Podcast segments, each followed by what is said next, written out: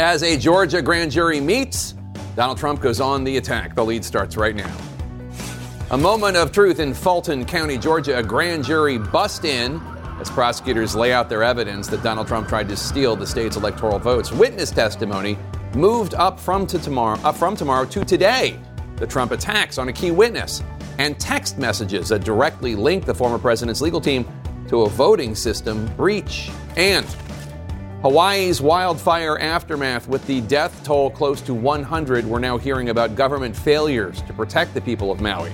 The reported failed water hydrants in the height of the firefight, warning sirens that did not go off, plus a new lawsuit claiming that live power lines were not cut off, and that might have sparked the first flames. Then, the raid on a small Kansas newspaper raising questions about where press freedom is going in the United States in this era. The editor targeted in the raid joins me this hour. Welcome to the lead. I'm Jake Tapper, and we start today with our law and justice lead. Right now, this second, a Georgia grand jury is deciding whether Donald Trump should be indicted for trying to steal the election in that state. And it appears things are moving faster than anticipated. It was expected to take at least two days for Fulton County District Attorney Fani Willis to present her evidence, but a number of key witnesses who had been told to show up tomorrow and testify have now been called in to testify today. Those witnesses include former Georgia Lieutenant Governor Jeff Duncan, a conservative Republican and also a CNN contributor, CNN learning that Lieutenant Governor Duncan just walked into the grand jury room to testify. Forebodingly, perhaps, Trump posted on social media earlier today, quote, I am reading reports that failed Lieutenant Governor of Georgia Jeff Duncan, he misspelled Jeff, will be testifying before the Fulton County grand jury. He shouldn't, unquote. Now, we could learn about possible charges literally any moment after all of that testimony wraps. CNN Sarah Murray starts us off today from Fulton County, Georgia, with a closer look at what these witnesses are likely telling the grand jurors behind closed doors. An Atlanta area grand jury arriving today to hear the case on Donald Trump and his allies' efforts to overturn the 2020 election in Georgia. We've been working for two and a half years.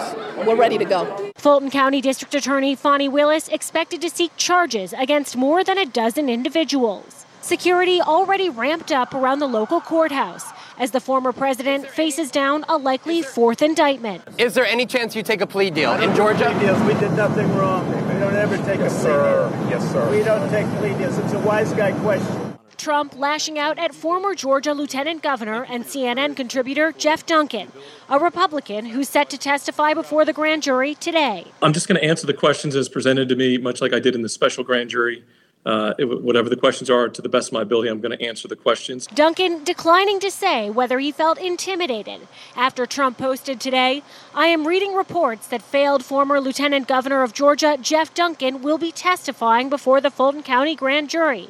He shouldn't, followed by a series of insults aimed at Duncan. Witness tampering pretty blatantly. Uh, he's trying to tell, uh, send a message to Duncan to withhold or whatever. Uh, Trump is just, he just doesn't seem to be able to help himself. This week's grand jury presentation, the culmination of a sprawling two and a half year criminal investigation, covering Trump's call to Georgia Secretary of State Brad Raffensperger. I just want to find 11,780 votes, which is one more than we have because we won the state. To the fake electors who convened to cast illegitimate votes for Trump the harassment of election workers, and a voting systems breach in rural Coffee County. Hello. Witnesses, including former Democratic State Representative Bee Nguyen and former State Senator Jen Jordan, testifying before the grand jury today about conspiracy ridden presentations Trump's legal team gave before state lawmakers in December 2020. They had all of their witnesses that purportedly, you know, were telling the state legislators that, that they could basically choose the electors um, and could throw out the votes of uh, millions and millions of Georgians. And I was sitting there, I thought, this, this this can't be real. While Gabriel Sterling, an official from the Georgia Secretary of State's office, was also spotted at the courthouse. He was a leading voice in rebutting Trump's election lies in real time back in 2020.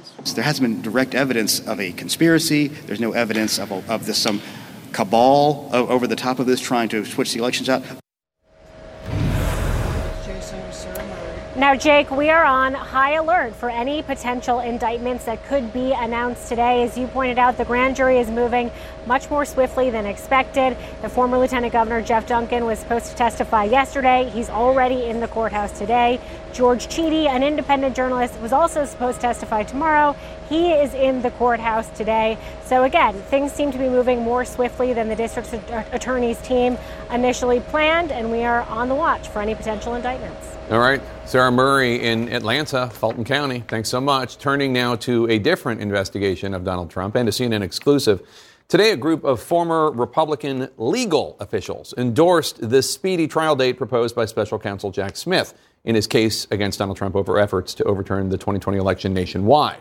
CNN's Jamie Gangel is here with me. Jamie, what are the arguments these Republicans are making? So, this is the brief, and there are almost 12 legal luminaries, all Republicans. And what they're saying is that it's not only in Donald Trump's interest and his right, as we know, to have a speedy trial, but it, that it's also in the American public's interest because of the nature of what happened on January 6th.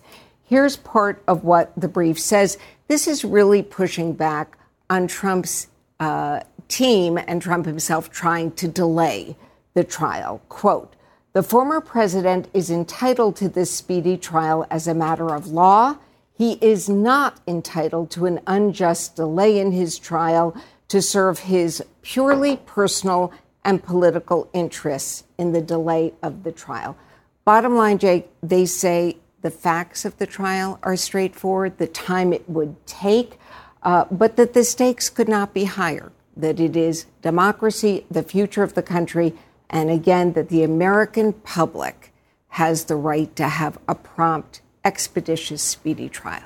All right, Jamie Gangel, thanks so much. Appreciate it. Let's discuss all of this with former federal prosecutor and CNN senior legal analyst Elie Honig. Elie, how much do you think the judge will take this brief that Jamie just told us about into consideration? How realistic is the start date? Well, Jake, it's a powerful statement by a group of deeply respected former officials, but I think Judge Chutkan has made clear that she intends to decide this case without regard to whatever anyone on the outside is saying. Her goal here is to decide this case without regard to politics or outside influence. With respect to how realistic a January 2nd trial date is, I think Judge Chutkan has made clear that she is going to schedule this trial for before the November 2024 election. But January 2nd is just five months after this indictment was returned. That would be remarkably fast to hold the trial of this level of breadth and complexity. And yes, the group that Jamie's talking about is correct that the American public has a right to a speedy trial, but Donald Trump also has a Sixth Amendment right to fully prepare his defense. I don't think January 2nd is enough time to do that. So I look for Judge Chutkan to find some sort of mid ground here. So let's say she does push the start date further back. Um, she'll be running into the hush money trial in New York, which is set to start at the end of March. Um, do you think prosecutors in New York might move their case uh, to allow Jack Smith to bring his first? I mean, Al- Alvin Bragg's case is considered the, the least credible and the least important of them all, I think it's fair to say, among legal experts. Well, I certainly agree with that. And I think there's a game of dominoes that will sort of happen here. And yes, Alvin Bragg has made a point over the last several weeks of hinting, maybe a bit more than that in his public interviews, that he would be willing to consider moving off that date. Now, it's not solely up to the prosecutor. If he did want to move, he would have to then go to his state judge here in New York and ask to move that trial. But I do think that if Judge Chutkan and Jack Smith's team needed that time frame to try their case, I think there's a compelling argument to go into the Manhattan court on the hush money case and say, hey, let's put this one off so they can do the January 6th trial. Let me ask you about that social media post uh, Donald Trump posted about Lieutenant Governor uh, Jeff Duncan, in which he said that he was reading reports uh, that Duncan was going to testify before the grand jury, and, he, and Trump writes, "quote He shouldn't." Unquote. Is that witness intimidation? Is that witness tampering? Do you think? Absolutely, yes, in my view. I don't see any gray area here. If you look at the Georgia law on witness intimidation, witness tampering, it says any attempt to influence or intimidate someone in order to try to influence their testimony or convince them not to testify. This to me is right down the middle. And by the way, Jeff Duncan, of course, is a colleague and friend of ours here at CNN. Even if Jeff is unintimidated, he will, I'm sure, go in there. I'm sure he's doing it right now, answering those questions straight up. The question is, what is the intent? By the actor, by Donald Trump in this case. If Donald Trump had texted that exact same message to Jeff Duncan, there would be no question. And the fact that he put it out on Truth Social to me makes no difference. I think this is straight up witness tampering, witness intimidation. Would is it possible Trump might see some sort of punishment for it? If I'm at the prosecutor's office right now, I'm thinking hard about do we need to add this into the indictment? It doesn't take long to put in front of a grand jury. You read them, the Truth Social, and, and you say, look, it's up to you to decide the intent here. You've previously talked on our show about how potentially racketeering charges, uh, which Trump and his allies might face in Georgia, racketeering charges carry a mandatory prison sentence of at least five years. D- do you think that those charges are on the table? Do you think?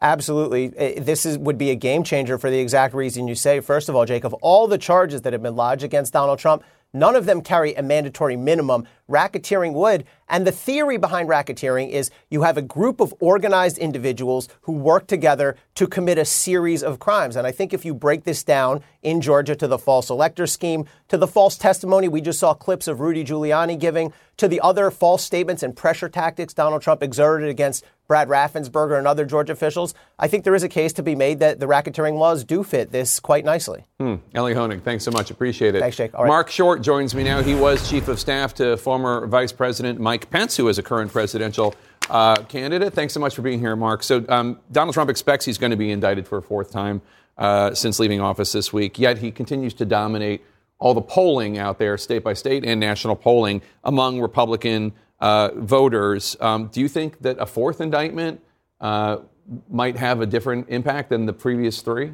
I don't know, Jake. I think there's no doubt that the previous three actually probably rallied Republican voters to his defense. I don't think they were neutral. I think they're actually beneficial to him politically. And I think that's probably because the very first one brought in New York was probably the most specious and one that I think a lot of Republicans felt was the most political.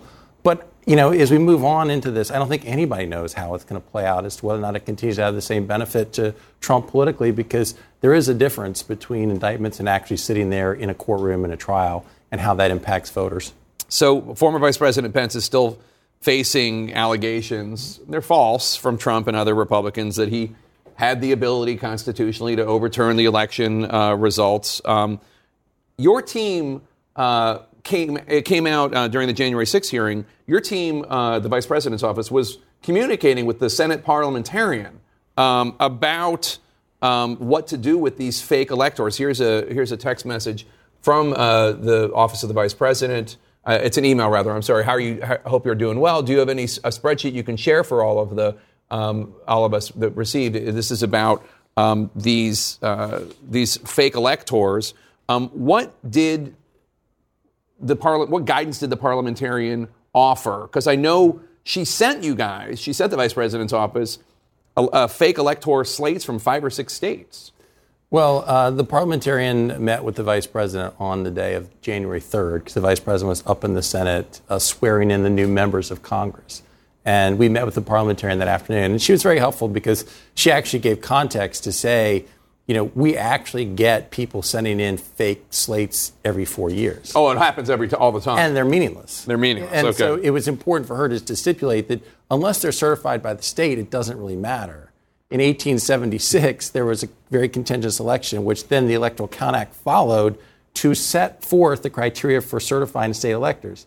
And knowing that none of them had been certified by the state, in fact, the Republican legislatures in many of those contested states had said, We've already certified ours. We're not looking at this again. There was, there was no recourse for somebody who wanted to present a false or separate slate of electors. Yeah, no, it's interesting. And also, um, we know that from these emails uh, that um, the parliamentarian emailed back with a spreadsheet detailing what they call deficiencies of the fake elector submissions. And Pence, when he made his uh, presentation on, on the floor of the Senate as presiding officer, as the president of the Senate, he said something. Normally, uh, vice presidents say the same thing pretty much every four years. He said something different. I'm not sure if we have that soundbite, but I'd like to run it if we do. Are there any objections to counting the certificate of vote of the state of Alabama that the teller has verified appears to be regular in form and authentic? Hearing none. This certificate from Alaska, the parliamentarians advise me, is the only certificate of vote from that state that purports to be a return from the state, and that has annexed to it a certificate from an authority of the state purporting to appoint and ascertain electors. The language he was using there was much more detailed and much more precise about what the parliament, parliamentarian was telling him. So the parliamentarian had provided our office with traditional scripts, and our general counsel, Greg Jacob, and our head of legislative affairs, Chris Hodgson, worked with them to say, can we alter it in these ways? And there were some ways allowed, some ways not. But it was very carefully articulated because the vice president wanted the American people who are watching understand there's only been one slate that had been certified, and that is what I'm authenticating. Because we knew there would be different stories of saying, well, what about this alternate slate? And they're, again, they're meaningless unless they've been certified by the state. Anybody can present them, but it doesn't matter. Right. And the, and the scheme uh, allegedly is that Trump and John Eastman and the others who were coming up with these fake sla- uh, slates of electors from all over the country, in Michigan, they're being prosecuted now. Um, they wanted the vice president to act as if, oh, I don't know which one of these slates is real. I'm going to have to send it back to the state, right? Well, in part, I think it's important to remember that really the request was simply for the vice president to reject them. And only in the last couple days leading up to January 6th was it really pushed upon the vice president's team to say, perhaps you can delay because people felt that sounded better. But Jake, it's important to understand it wouldn't have had a material difference. It was the same purpose because the idea was that statutorily Congress had to determine the next president. So if you delayed it, the idea really was, well, then this gets pushed to the House of Representatives. And the notion is in the House of Representatives, if you ever get to that point, each state delegation gets one vote. And there were 26 states that had a Republican delegation and 24 that had a Democrat delegation. So even though it sounds like, oh, we'll just buy us more time, let them rethink this, none of the states were going to rethink it. They'd already certified. But separately, the real intention was if we force a delay, then this kicks a vote into the House of Representatives in an attempt to overturn the result. It's just it's, it's for people to understand how this wasn't just like random, organic, weird happenings. There was this conspiracy.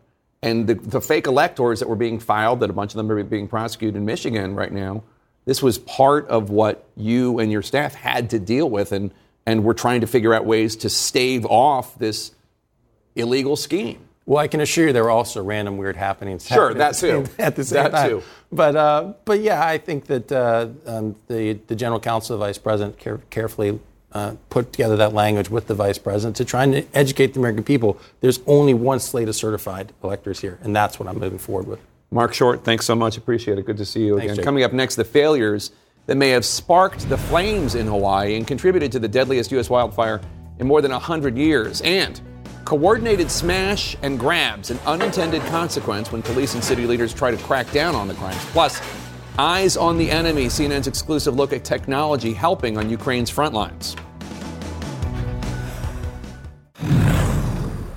In our national lead, more members of the Hawaii National Guard were activated today, responding to the unspeakable devastation from the Hawaii wildfires, which has claimed at least 96 lives, and scores remain unaccounted for. Cadaver dogs have only searched 3% of the fire zone as of Saturday night. CNN's Gloria Pazmino is on Maui alongside devastated residents as one nagging question persists could any of this have been prevented?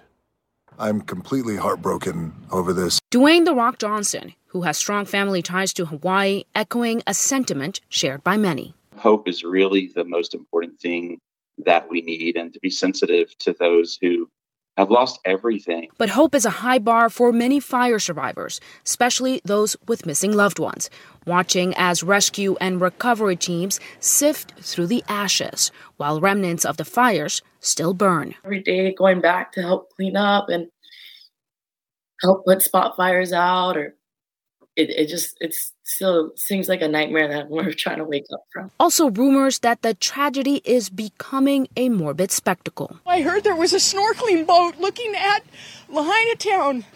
Give them respect. People died here. Oh, oh no! Questions are growing over the outdoor warning sirens used for hurricanes and tsunamis, which were left silent as wildfires swept through. The Attorney General has launched a review of what happened with those sirens and the, some of the other actions that were taken.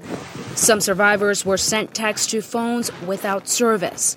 In the chaos of fleeing, trees were falling and branches were starting on fire, power lines were falling down. Those power lines, the focus of a new class action suit filed against Hawaiian Electric, claiming the company failed to cut power as toppled energized lines ignited wildfires. Hawaiian Electric says it will cooperate with the review into exactly what happened. Now, Jake, we have been here in this area uh, of Maui trying to speak to people about what happened. And I just want to give you an idea of the devastation. You can see this home behind me completely burned to the ground. The only thing left standing is that chimney, the cars, everything is gone. And I've spoken to the owner of this property just a few minutes ago. She walked up, she was surveying the damage, and she told me she is still in survivor mode. It still just has not been able to process the emotions of what's happened here. Another neighbor told me that it was the trees that brought down those power lines. And as you know, uh, that uh, lawsuit has now been filed. They say as long as soon as the tree brought down the power lines, there was a spark, and it was only just a matter of hours before entire homes were up in flames. Jake. Gloria Pazmino on the island of Maui. Thank you so much. And you can help Hawaii wildfire victims. Head to cnn.com slash impact, cnn.com slash impact for a list of vetted resources. You can also, if you want, text the word Hawaii to the number 707070. Coming up next, was it retribution for investigative reporting? The police raid on a small town newspaper raising questions about the status of freedom of the press.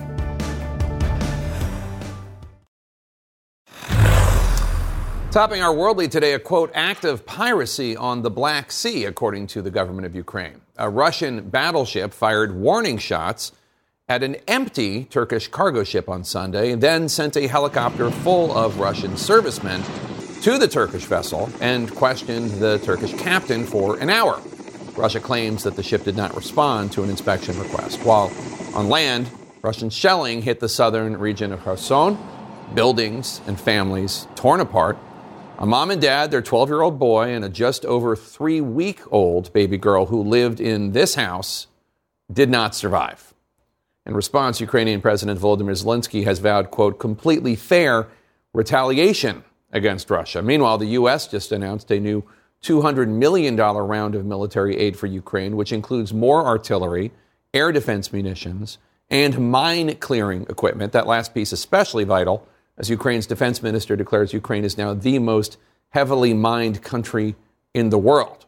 CNN's Nick Paton Walsh got exclusive access to a team that finds those deadly explosives on the front lines. The fires still smoulder at dusk, moving to the very front of Ukraine's counteroffensive near Robotyne. A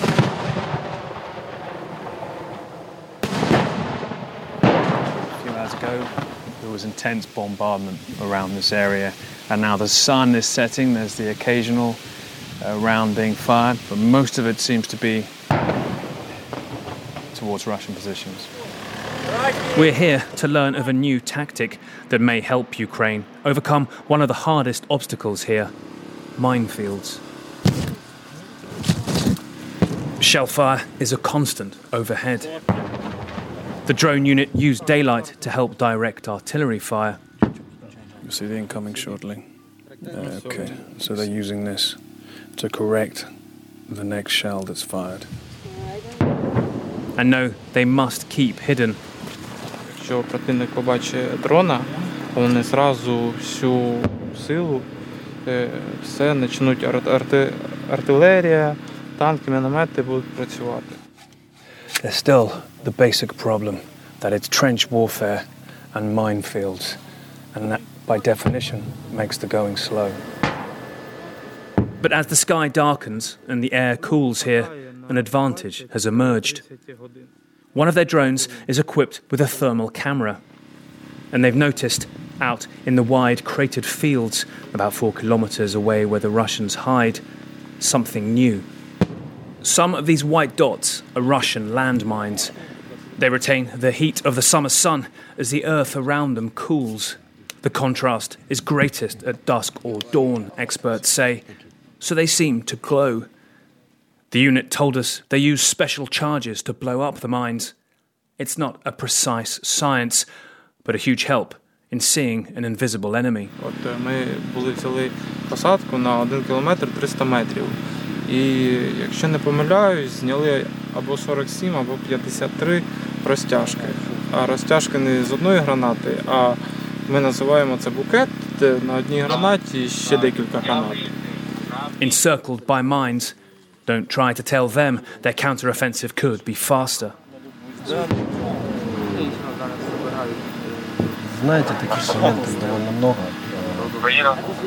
Каждый день, когда выезжаешь куда-то каждый раз ты переступаешь вот этот порог страха, и тебе нужно что-то вот... Потому что кто кроме тебя?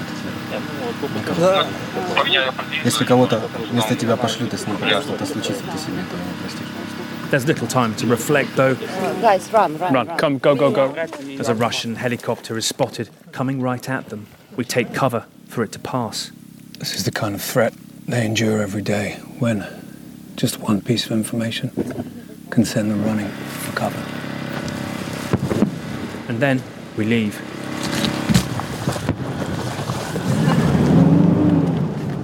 Hours after we left, we're told that trench network came under heavy Russian attack, which they repelled. But the grind is constant and respite rare, and any advantage, no matter how small, urgently welcome.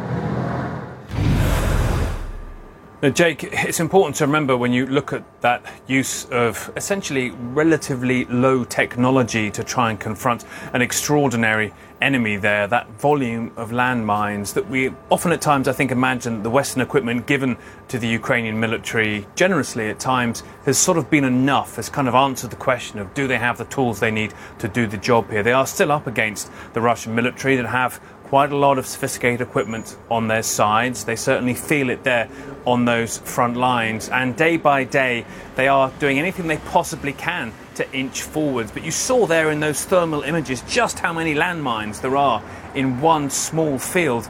That's what they're up against. That is what is taking the limbs of their colleagues and friends every day. And that is what they're now using those heat cameras to try and find a way around. Ingenuity every day, but still a constant grind, Jake. More great reporting from Nick Paton Walsh in Dnipro, Ukraine. Thank you so much. Coming up next, the vi- video that CNN just obtained of a controversial, outrageous police raid on a small Kansas newspaper. This just in from Fulton County, Georgia. The judge presiding over court today says he is prepared to keep court open past 5 p.m. tonight as a grand jury there hears evidence about Trump's efforts to overturn the election results in that state, perhaps illegally.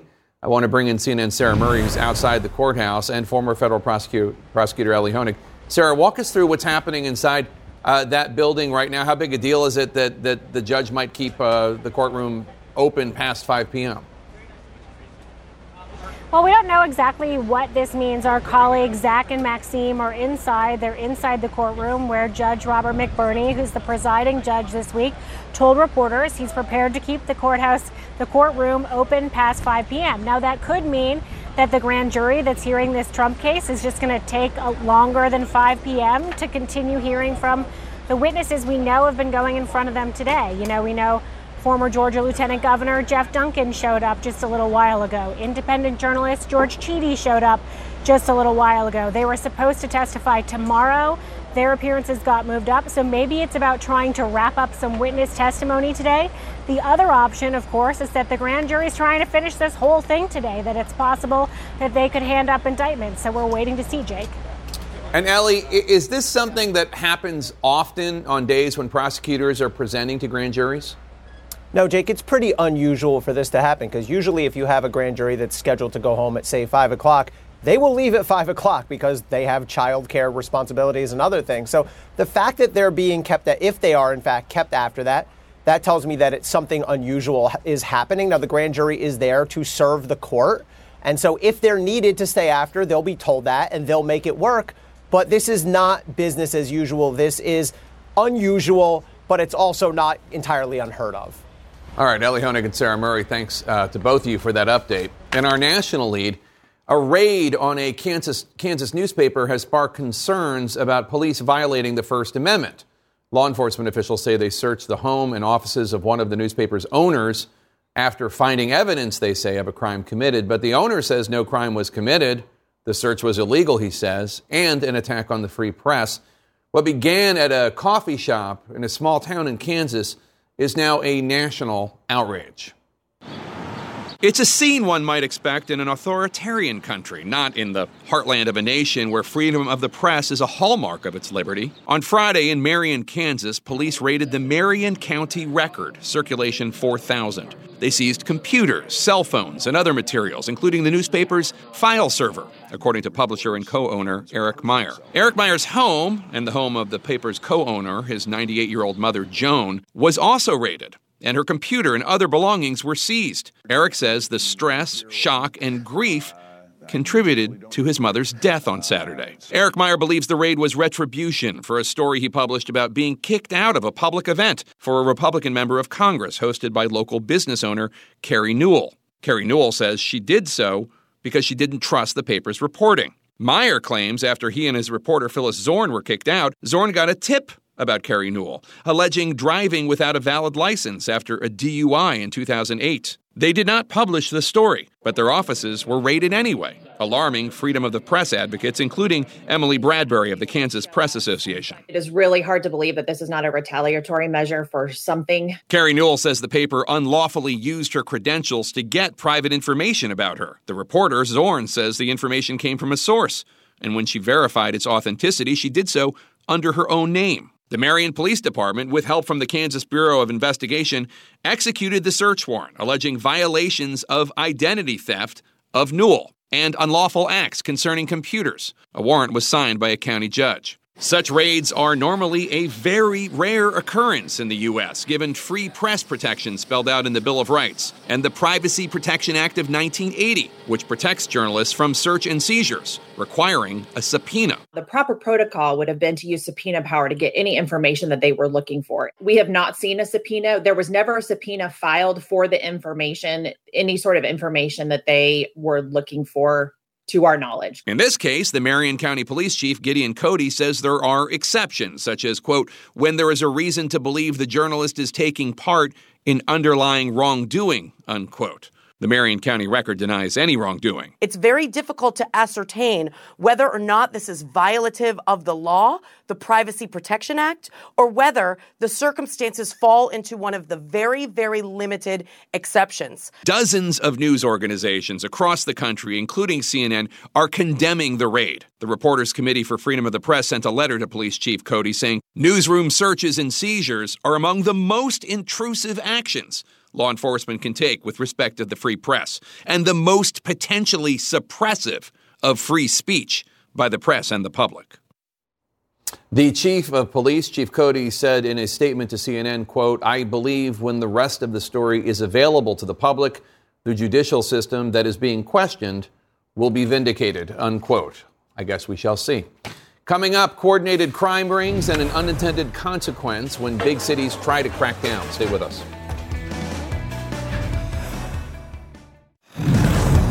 Turning to Los Angeles, where police say a coordinated, quote, mob of criminals ransacked a mall in broad daylight Saturday and stole more than $300,000 worth of stuff. The shoplifters reportedly sprayed guards with bear spray, then more than 30 suspects scattered to different cars and fled. CNN's Josh Campbell's in Los Angeles. And Josh, th- this happens to be the second such incident in just five days in the Los Angeles area. This kind of crime is happening in San Francisco, here in D.C. It's forced businesses, business owners to shut their doors for good in some cases. How is LA dealing with these uh, very intense and, and strategic smash and grabs? Yeah, Jake, you know, we're hearing expressions of anger, of frustration, of fear. I mean, these were people who were going about their day at a shopping mall on a Saturday afternoon when this uh, flash mob of criminals, over 30 people, started ransacking this store. It was terrorizing to people who were then fleeing, obviously, the people that were working at this business. And as you mentioned, we saw just a similar incident just days before uh, nearby Glendale, California, where another group uh, had hit a mall and had stolen upwards of $300,000 worth of merchandise there as well. You see that video there on your screen. Now, our colleagues at CNN affiliate KCAL caught up with residents of the Valley area right after this latest incident. Here's some of their reaction. This is my neighborhood. I have neighborhood pride no matter how bad it gets, but this is the second time. This is not the first time. It's just brazen. Nobody's afraid of the repercussions. Police are, are handcuffed themselves. They can't do what they're supposed to do. They're not, the criminals aren't being prosecuted to the full extent of the law. I won't go near this mall or any mall. I do all my shopping online. It's just, it's too dangerous. And that last point there, Jake, is so key because it's not just people at the mall who are terrorized, but entire communities are affected when businesses start to close because of crime. Particularly, this affects lower income Americans because if the place where they shop for their groceries or other retail items closes due to crime, it costs money to travel across town uh, to buy what they need. These are certainly not victimless crimes, Jake. Not at all. Uh, Josh, Los Angeles has a no bail policy, which just went back into effect this summer. Explain what that is and how it might be contributing to the rise in crime if you, if you think that there could be a, a direct uh, correlation. That's right. Current bail policies uh, indicate that for certain crimes, nonviolent crimes, uh, there is not bail in most circumstances. So if you get arrested, you are out uh, on the street without having to pay bail. Now, criminal justice uh, advocates say that the reason is because bail policy, in their view, disproportionately affects people who are lower income. If you're wealthy and you are arrested, you can pay money, you're out and about. If you don't have the funds, you sit in jail. Now, the issue there is the other extreme from no bail or for, from high bail is no bail. And we're hearing hearing certain prosecutors say, look, there has to be a middle ground here, including uh, the uh, district attorney up in Yolo County, who was on CNN recently. He's the former head of the District Attorneys Association here in California. He has an idea for how to find that common ground. Have a listen. There's lots of things that we could do differently. And one of them is simply have a risk assessment on every single individual when they're arrested before you make the decision to release or not. And that's the problem with zero bail is it's just an automatic release. So, in his view, you look at individual assessments. What's someone's propensity for perhaps uh, uh, offending again? The recidivism rate uh, right now, the policies are for certain offenses, you are out. Uh, we'll see if that idea uh, gains any traction here in Los Angeles, Jake. All right, Josh Campbell in Los Angeles. Thank you so much. We're back with the big news this afternoon. A Fulton County judge preparing to keep that courtroom open late in the evening if it, the grand jury wants to. The grand jury is meeting and they're hearing from witnesses in that state's 2020 election fraud case. We're going to go live to the courtroom next.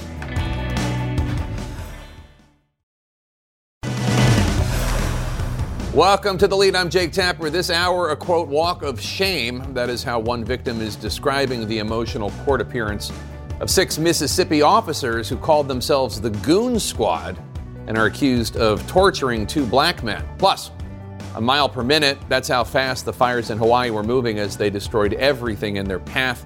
Right now, the death toll in Hawaii stands at 96, but that is expected to rise as officials try to firm up the number of people missing and unaccounted for.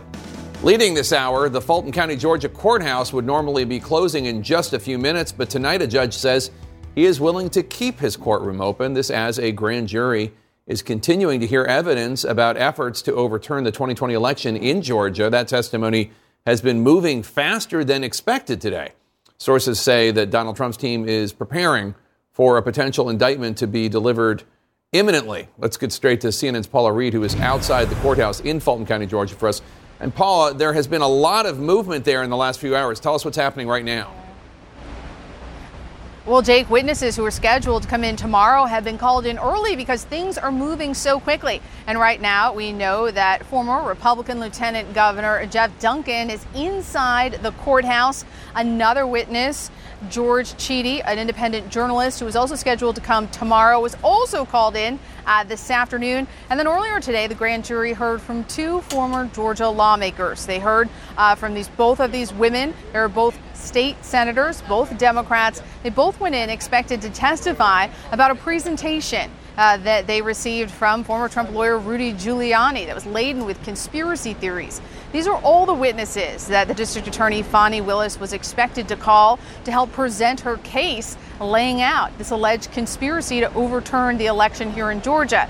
Now, Jake, we had anticipated this would take two days, and at this point, it's unclear if they're going to be able to move forward with possible indictments today or if they'll have to continue tomorrow. Like you said, the courthouse closes at 5. We know they're still in there, so we're watching and waiting. Yep, it's after 5 right now. Paula, Paula walk us through what happens if the grand jury does decide to indict Donald Trump uh, and or any of his allies. So we expect that the indictments uh, will be for over a dozen people. Uh, the former president's lawyers have said that they do expect he will be among those indicted. Uh, we would expect that the district attorney uh, would seek an indictment from this grand jury. Then we would expect it would go to the clerk's office, where we will most likely uh, get our copy, and then it will be uh, made public, and we'll be able to read about the charges. But one of the things that's really unclear here, Jake, is when the former president would appear for his initial appearance and a potential arraignment. In his federal cases, that happened pretty quickly, but down in Georgia, sources telling CNN that the former president's team expects it may take a little bit longer to have his first appearance down in Georgia if he is indicted. All right, Paula Reid, thanks so much. As those witnesses continue to testify before the grand jury in Atlanta, Donald Trump is expecting he could be indicted at any moment. CNN's Alayna Treene joins us now. Alayna, uh, how is Trump's team preparing for this latest indictment? Well, Jake, they have a playbook now. They've uh, had to respond to three previous indictments, and they're planning to use the same playbook with this potential indictment. They are lining up surrogates and allies, having them ready to respond to potential charges if they are filed. They've also um, spoken to conservative media and had them uh, write pre written statements. And so they're preparing a response ahead of time for when or if um, an indictment in Georgia does come. Now, I'm also told um, that Donald Trump's team does expect that a potential um, arraignment, if he is indicted, uh, would be in person, that he would have to show up in person uh, in Georgia and appear before the court. Of course, we that's an early guess from uh, his team, from what they tell me, but that is what they're anticipating at this time, Jake. All right, Alayna Treene, thanks so much. I want to bring in Tom Dupree now. He served as the principal deputy assistant attorney general under President George uh, W. Bush. So, Tom, well, we just heard Trump's team is expecting an indictment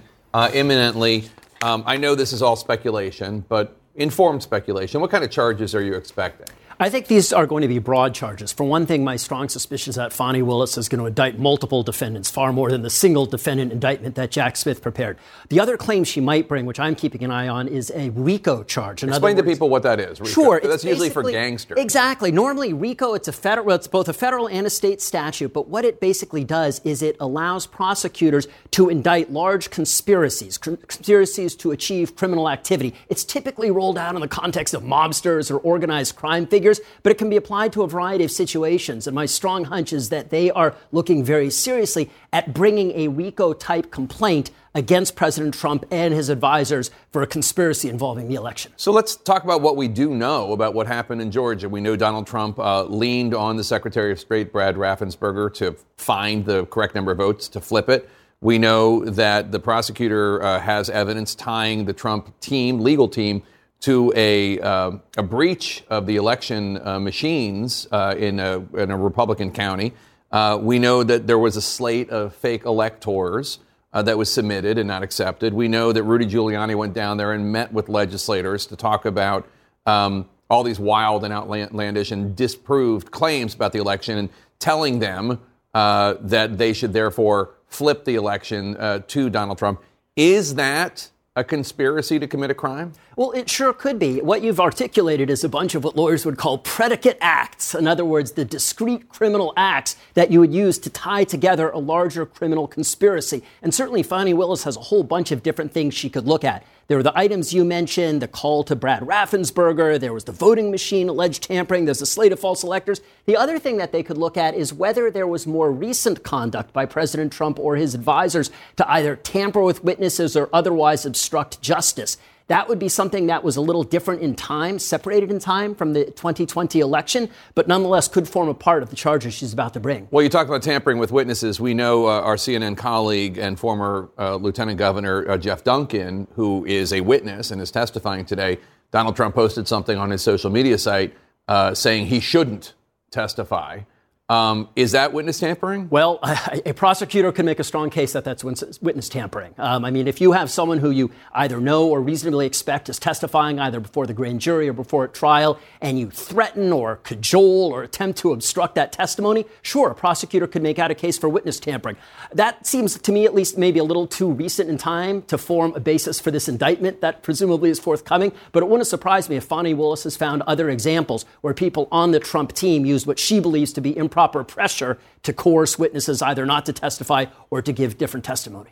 Uh, let's uh, bring back uh, CNN's Paula Reid, who's outside the Fulton County Courthouse. Paul, uh, there is a key difference in this case and the federal election case having to do with Trump trying to overturn the results yeah. of the election. That's because in Georgia, Trump cannot pardon himself even if he is uh, elected president next November. That's right, Jake. This is one of the reasons that the former president's legal team has been most concerned uh, about Georgia. Not only the evidence uh, that they know, uh, many of us are familiar with, like that call with the Secretary of State, many of the other key pieces of evidence that Fani Willis has gathered, but it's the fact that once this case is brought, if he is indicted, he can't make it go away. If he is reelected uh, to the White House, he can, uh, most people agree, most legal experts agree, that he would likely be able to have his handpicked attorney general uh, fire the special counsel. I'm sure there'd be legal challenges to that. He also, of course, has his pardon power, uh, likely for himself uh, and certainly for others.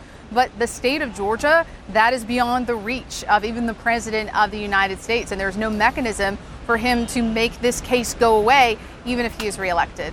So, what happens, Tom? What happens if Donald Trump, I mean, let's presume that the verdict doesn't come in until after November 2024, and let's presume, for the sake of this exercise, that he wins, which could happen, uh, both the nomination and the presidency.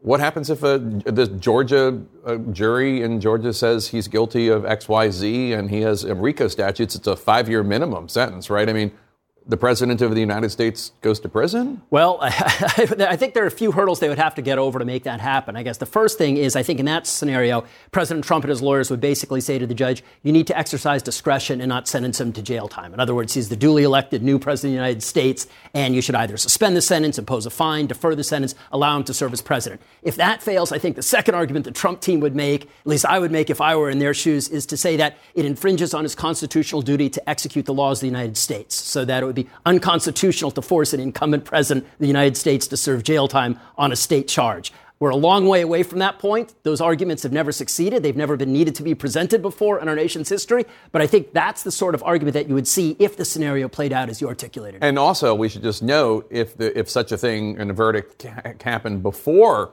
the presidential election, he could run for president from prison. It has Absolutely. happened before. Eugene Debs in like the, the in the 20s or something was, was was a presidential candidate who had been put in prison for violating the Sedition Act, of all things. It, it, it, absolutely right. Look, you, you do have to dig pretty far back to our nation's history to find something even remotely analogous, and I think it's a fair bet to say that our founders probably didn't envision the scenario that we find ourselves in today. Paula, we've seen Donald Trump attacking the Fulton, Fulton County District Attorney, Fani Willis, on his Truth Social uh, page, even as she is inside that building right now uh, possibly preparing uh, an indictment against him.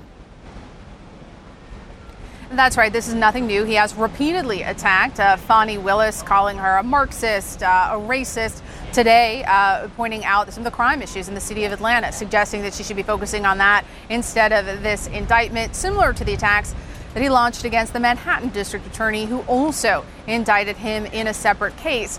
But Jake, lawyers uh, who have worked for the former president have, have made the argument to me that there are legitimate questions about whether uh, elected district attorneys, in this case a Democratic prosecutor, should be able to file charges against a former president of the United States, or if that's something that should be reserved for the Justice Department and for special counsel. But the former president not making that nuanced argument, right? Instead, calling people, quote, nasty disasters, Marxists, leftists, calling people names and launching these personal attacks. While behind the scenes, uh, his lawyers have some other questions that I do think are going to become a theme in the court of the public opinion, but probably not on Truth Social.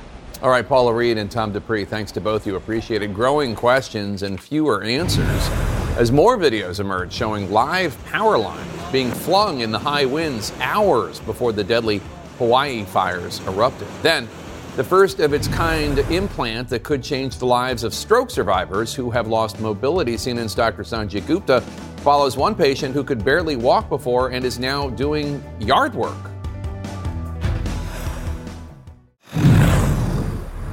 International lead now some cell phone service is slowly returning to the island of Maui. Wildfires there have killed at least 96 people, and that number is sadly expected to rise as so many people remain unaccounted for. Many who did survive had to outrun fast moving wildfires. Now they have no homes. The raw emotion and anguish there is palpable. Let's go straight to CNN chief climate correspondent Bill Weir, who is on the island of Maui. Bill, has the full scope of this devastation sunk into to residents there?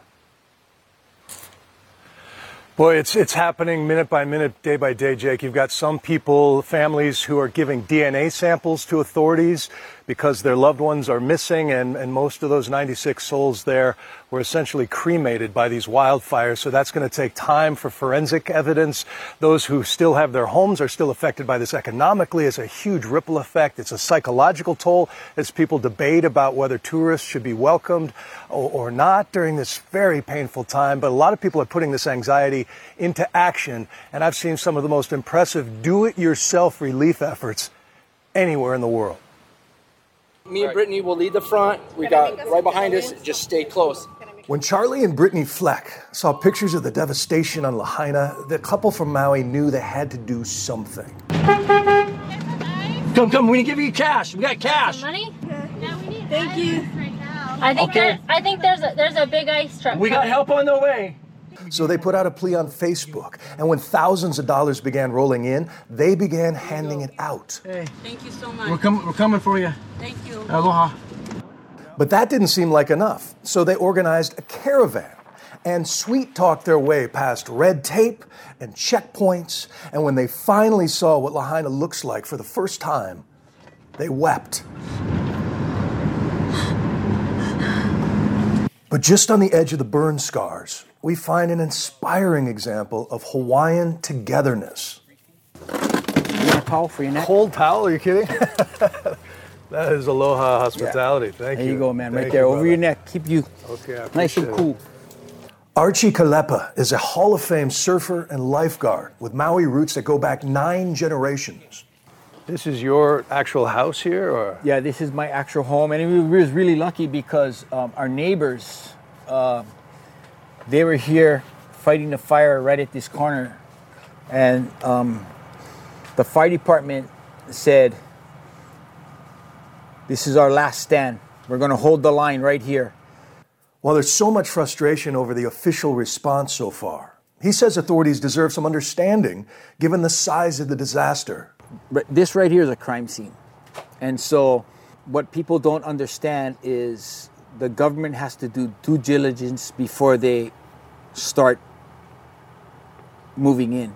So it's a, a humanitarian response in the Uh, middle of an, a working crime scene. Exactly. But at another relief pod on a beach nearby, frustration has turned to anger. You know, everybody's like, oh, you know, they're gonna come and help. they're gonna come and help. They don't give a about us. Nobody came for help us. You know what I mean? We rely on people like you guys that get compassion like we do. You know what I mean? That that willing to help us because please, we need help. We need help. We need we need the next step. This is this is just the first inning.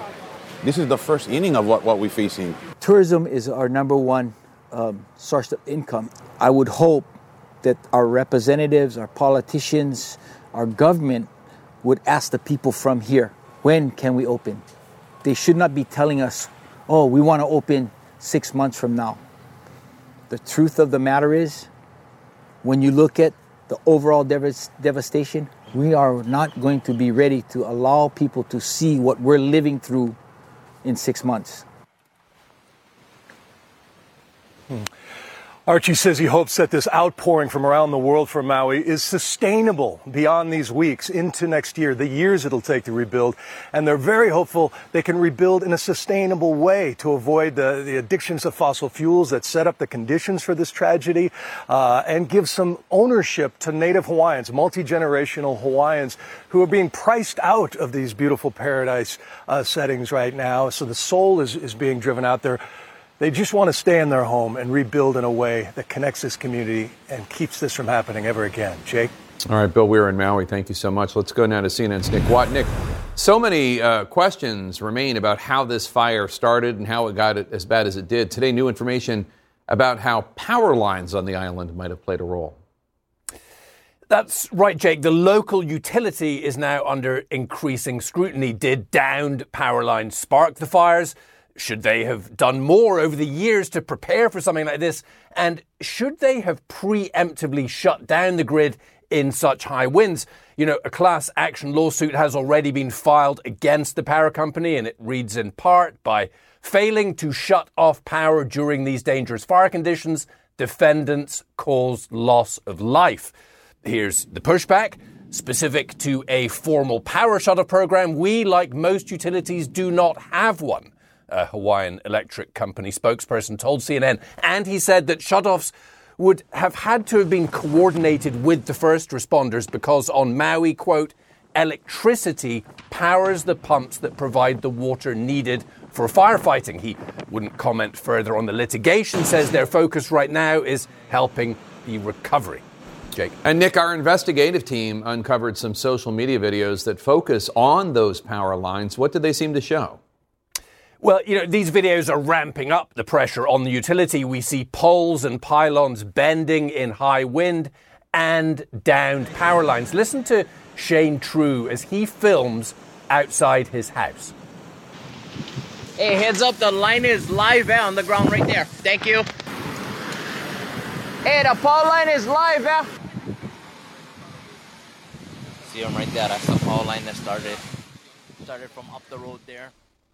Now, the utility has been making some efforts at fire mitigation. Last year, they asked for nearly $190 million for a quote, climate adaptation program. But in the previous four years, they did not remove any hazardous trees outside of the right of way around their equipment. You know, utilities have been found at fault for fires in the past. Over here in California, PG&E was found guilty of 84 counts of involuntary manslaughter for the fire that pretty much destroyed the town of Paradise. Now, I must stress there is no official cause yet for the fire that destroyed Lahaina, and clearly there were a few factors at play those storm winds as well as a lot of dry vegetation. The big remaining question what provided the sparks?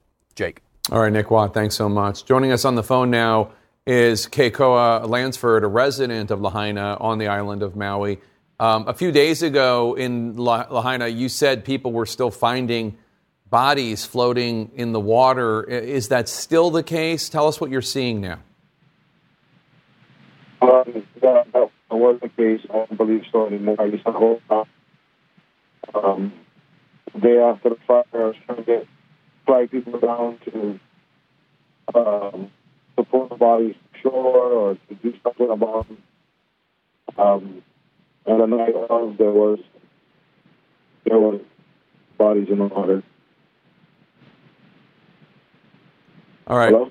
Yeah, Kekoa Lansford saying we're, we're having trouble. I know there's a real problem with uh, cell phone connectivity uh, on on Maui. We're go- we're going to check back with you when we get a better connection to you, so people can can hear what you're saying. Uh, Kekoa Lansford uh, on the island of Maui. Thank you so much, and you can help Hawaii fire victims. Head to cnn.com slash impact, cnn.com slash impact for a list of resources. You can also text the word Hawaii, H A W A I I, to this number 707070. Coming up, heartburn is not the only fallout from the Iowa State Fair. There is the 2024 presidential politics, and that's next.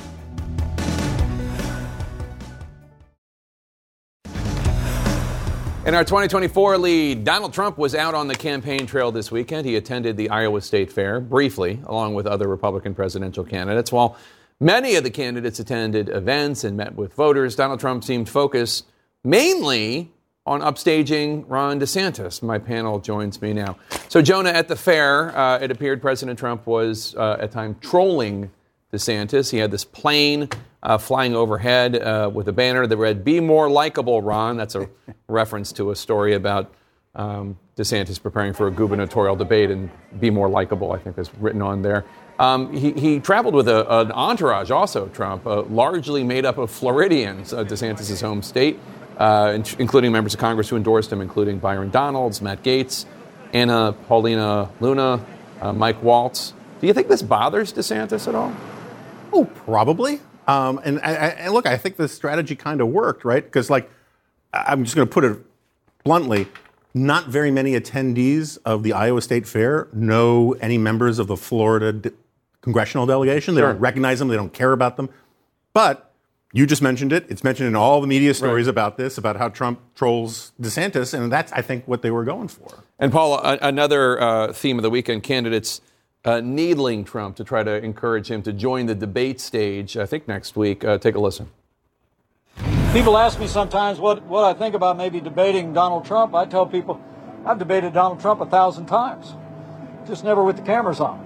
Well, first of all, I think President Trump, it's his decision whether he wants to get on the debate stage or not. You have to earn the support of the American people. It's hard to earn their support if you're absent. You have to earn this nomination and you have to show up. You have to debate. Do you? Do you have to earn the nomination? Do you have to debate? No. And Trump would be foolish to do so. Now, he may do it because he's a pretty foolish guy. The question is, is his ego bigger than his political sense? And eh, because the So ego. you think it's smart to not? yes, I do. I think he's, he gains nothing. He's 40 points ahead. Now, he should campaign hard. By the way, I love the trolling. I do. I'm sorry. I, I'm, a, I'm a small, horrible person. I think it's great when you do stuff. It's all it's all above board. I mean, Right, it's all within for Trump. I mean, that's you know, but that's also, clean. he knows DeSantis, eh, who's very high intellect, but not very quick witted. Right? Eh, Arnold Schwarzenegger, somebody threw eggs at him when he ran for governor. You know what he said? You owe me a piece of bacon. okay, home run. What if DeSantis looked up and said, Oh, look, ladies and gentlemen, there's Con Air? Right? Or, or maybe he's lost, like he lost the White House and the House. And they said, you, something, DeSantis could have done this. But they You're should. like me though with the Con Air reference. It's a, you're dating. It's too yourself. da- yeah, well, you know, I'm an old Nicolas That's like Cage the guy, 90s. yeah. I think it was. but I, I take your point, uh, Laura. In order to join the debate stage, Trump would have to sign the RNC pledge, which says that you will support the Republican nominee no matter who it is. Uh, Trump has said he doesn't want to sign it. That there are three or four people that he wouldn't support. hmm And at the same time, Fox executives are begging him to join the debate stage, holding dinners with him, asking him to join. I think that ultimately, even if the former president signs it to get on the debate stage, that it doesn't mean there's enough evidence. We've seen this play out before. It doesn't mean he's going to actually hold true to it and support uh, the eventual nominee if it isn't him. So I think that right now, I mean, I'd be surprised if the former president actually joins the debate stage because he has said over and over again Paul's point, which is that he doesn't think it would help him, that he's so far ahead in the polls, uh, and he can counter program, and he's threatened to potentially counter program. And when I've talked to some Republican strategists uh, across swing states, they say, look. Uh, Trump could just drop in somewhere, command a crowd of thousands, and that's all he needs to do. He doesn't have to be there every day the way the other candidates have to. Yeah, and, and of course, people, these candidates are all looking for their breakout moment uh, where people like, oh, Nikki Haley, oh, Ron DeSantis, whatever. Uh, Vivek Ramaswamy, who's polling pretty well in a few states, uh, started rapping at the Iowa State Fair. A little uh, tribute to, to Eminem. Take a listen.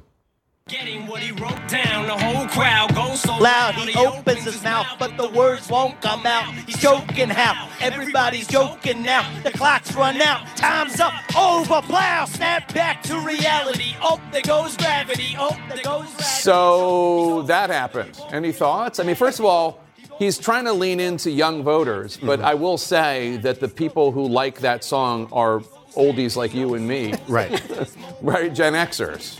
Yeah. Laura, do you know that? Do you know yes, who I Eminem know who is? Eminem is. You know, He's you saw- also a big millennial. You saw- yeah. oh, millennials like him? Millennials like Eminem. Okay, I, I stand corrected. He also found like the one white rapper to use, right? I mean, uh, um, look, I, I can't get too worked up about it one way or the other. I mean, I don't like performative politics, generally speaking, but it was kind of a passable performance. Sure, it was good rapping. Yeah. Um, at the same time, look, I, I think that Ramaswamy has been very effective at meeting a big chunk of the Republican electorate that is paying attention, that is tuned into all of this stuff, by being a bomb thrower and an entertaining guy. And I think he's actually probably the second choice for a lot of Trumpers, as opposed to Ron DeSantis, which the whole plan was that he was going to be the alternative to Donald Trump.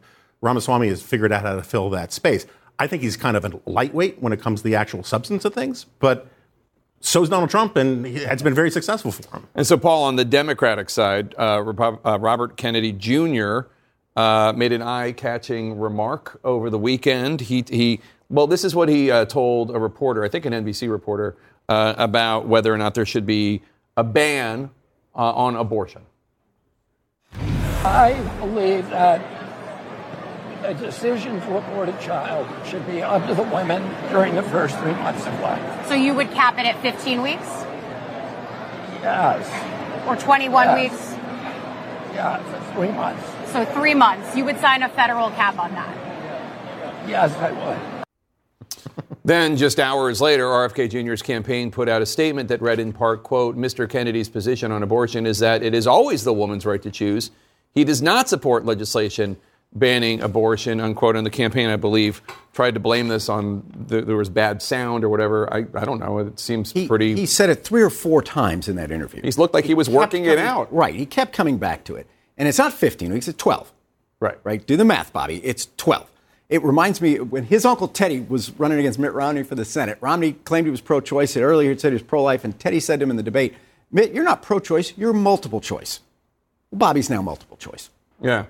Um, what, what do you think of that? Do you think that this is going to hurt uh, Robert Kennedy, or do you think that people, the whatever it is, 10 to 14, 10 to 19 percent of the Democrats in, in, in certain polls say they, they support him?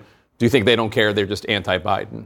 I think that, uh, yeah, he's definitely benefiting from this anti Biden wing, but uh, there, I don't see how you actually make a viable case in the Democratic primary, one that where you can potentially win, which he, I don't, don't think he can at all, and that's safe to say, but, and say that you support a national ban on abortion at 12 weeks, you know, at three months. This is such a salient issue for Democratic voters and even independent voters and those voters that Republicans or an independent candidate is going to try to have to win over if they want to make a viable case. Because all the voters that I've checked in with in these swing states that are maybe on the fence, they say that abortion is one of their biggest issues. Yeah, especially since uh, Roe v. Wade w- was overturned, which is one of the reasons it was so staggering that he didn't seem to have a position articulated at the time because uh, this is kind of important to Democratic voters. Yeah, I kind of welcome it. It's it's because uh, it's been much commented upon on my side of the aisle about how Republicans are not don't have the vocabulary to talk about abortion because they could hide behind Roe v. Wade all this time. It's nice to see Democrats actually not have the vocabulary either. I, although I'm not sure how many people would consider him a Democrat at this point. Uh, Just saying. Anyway, thanks so much. An emotional court appearance today. Six Mississippi law enforcement officers who called themselves the Goon Squad accused of torturing two black men. The reaction from those men ahead. A horrific story out of Mississippi in our Law and Justice lead today. Six now former law enforcement officers pleaded guilty today to state charges for abusing and torturing two black men. The former officers, who once referred to themselves as the Goon Squad, pleaded guilty earlier this month to federal charges for the same January incident. The brutalized victims say the officers handcuffed, kicked, waterboarded, and attempted to sexually assault them for nearly two hours. CNN's Ryan Young shows us how this story went from cover up to courtroom. State versus Hunter Elward. One by one, six disgraced former law enforcement officers were led into a Mississippi courtroom Monday to plead guilty to state charges related to assaulting Eddie Parker and Michael Jenkins for nearly two hours. The torture included physical, racist, and attempted sexual abuse and a cover up. I enjoyed uh, the view of seeing uh, the shame, the walk of shame, the, uh, the head down. I hope um, this is a lesson to uh, everybody out there. Justice will be served. How do you plead count one, aggravated assault? Guilty or not guilty? Guilty. The men admitted to calling themselves the Goon Squad, giving themselves that moniker because of their alleged willingness to use excessive force and not to report their actions. On January 24th, the six officers entered the victim's home without a warrant and, according to the charges, handcuffed, repeatedly tased, and attempted to sexually assault the two men after a white neighbor complained about suspicious activity at the home. It ended with Jenkins getting shot in the mouth. They left him lying in a pool of blood, gathered on the porch of the house to discuss how to cover it up. In July, I spoke to Parker, Jenkins, and Jenkins' mother, and CNN toured the home where the crimes occurred. It's hard to stand right here, knowing you know what happened right here. Jenkins' injuries make it difficult for him to speak. Man, hurt. I'm embarrassed. Has anyone from the department ever reached out to you and apologized? Have they ever asked for anything at, at all? No. Rankin County Sheriff Bryan Bailey, who's also named in a federal lawsuit by the victims but does not face any charges, spoke about the incident in late June. I believe in my heart that this department remains one of the best. He later apologized, saying he didn't initially fully understand the gravity of the crimes. Today, he issued a statement saying, in part, We hope that today's guilty pleas bring some sense of justice to the two victims in this case. Jake, when you think about the pain that this family had to go through, Mary Jenkins said she didn't believe her son was going to survive this. Now, the big question moving forward how many other victims have been involved with this goon squad? That's a question that we'll continue to ask as well. Once again, it's important to note that these men also pled guilty to those federal charges. Jake. Yeah. Ryan Young, thank you so much for that important report. Coming up, children as young as five years old taking on the state of Montana in court and winning. But what will this ruling actually mean when it comes to protecting the climate?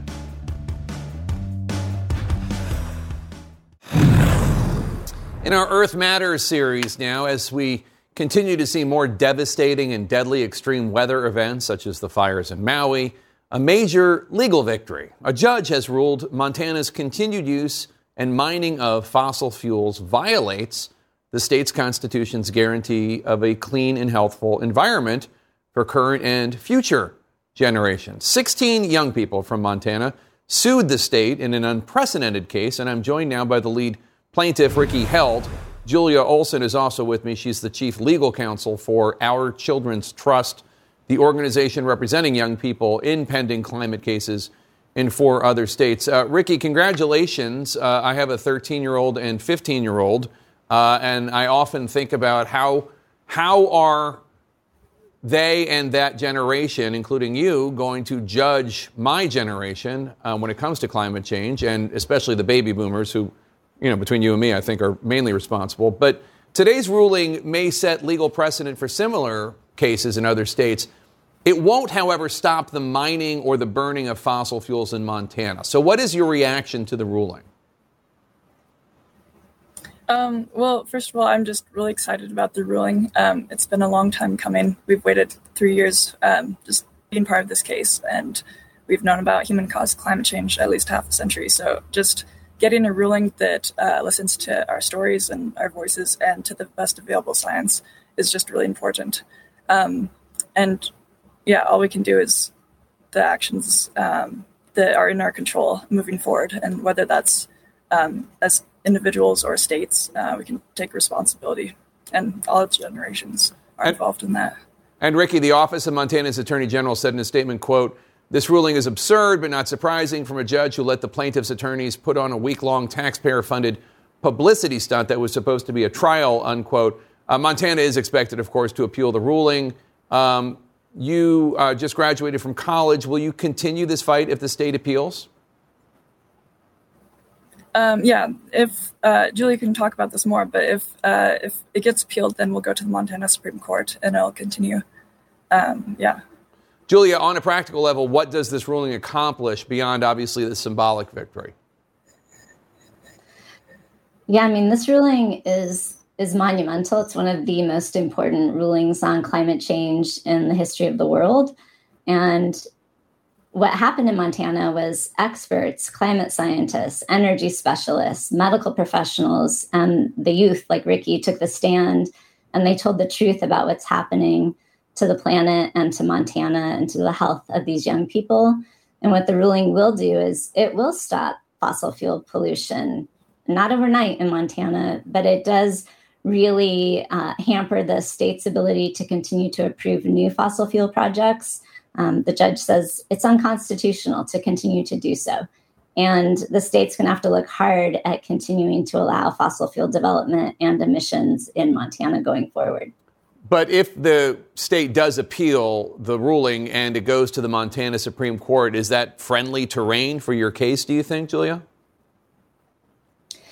I think the Montana Supreme Court is a very fair and thoughtful court that is willing to uphold the Montana Constitution and protects protect the rights of the people of Montana, including its youth. So we think we have a really fair shot, as any case does, headed up there.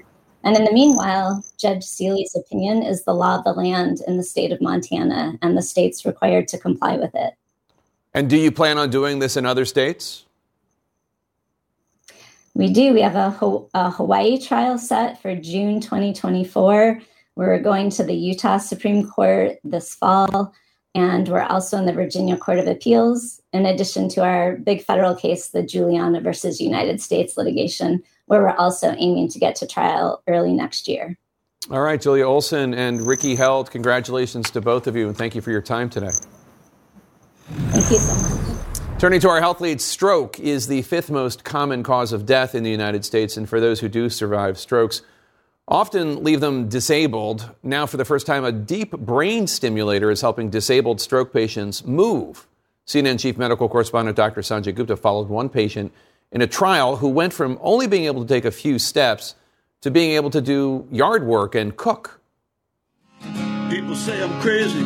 Stan Nicholas was a born performer. Doing what I'm doing. The Burnt River Band. A founder of the Cleveland based Burnt River Band, he spent decades on stage. But it all came to a halt one evening in 2017. He was 66 years old.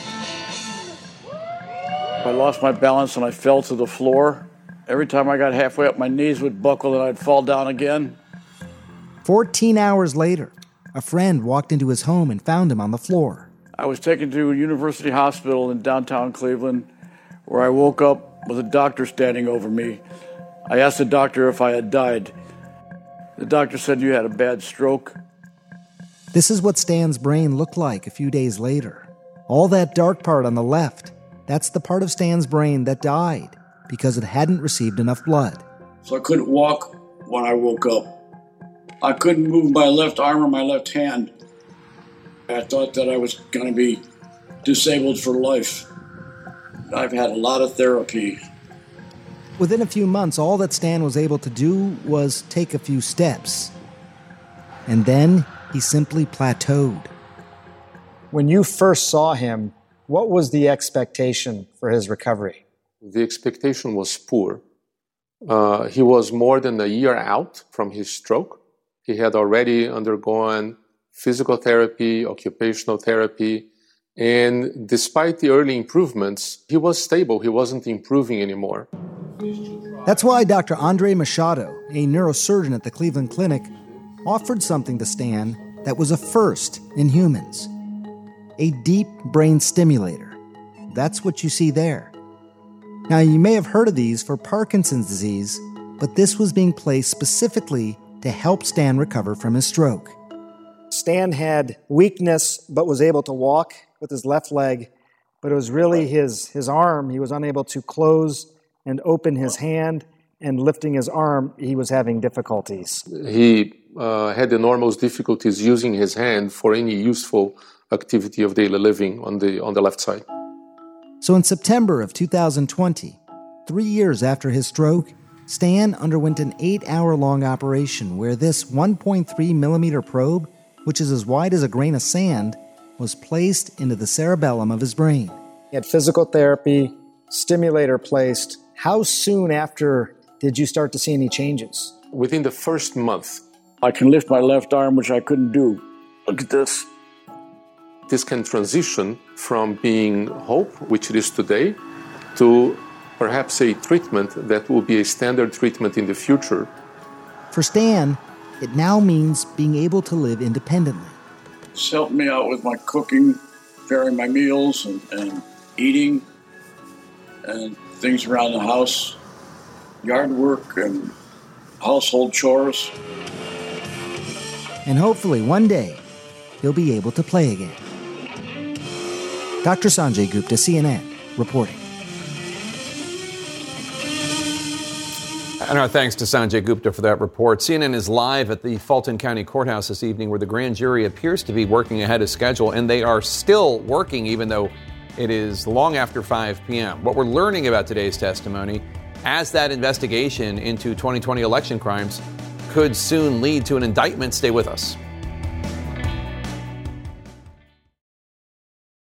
Quality sleep is essential, and that's why the Sleep Number Smart Bed is designed for your ever evolving sleep needs. So you can choose what's right for you whenever you like. Need a bed that's firmer or softer on either side? Helps you sleep at a comfortable temperature, quiets their snores. Sleep Number does that. Sleep better together. JD Power ranks Sleep Number number 1 in customer satisfaction with mattresses purchased in-store. And now, save 50% on Sleep Number limited edition smart beds for a limited time. For JD Power 2023 award information, visit jdpower.com/awards. Only at Sleep Number stores or sleepnumber.com.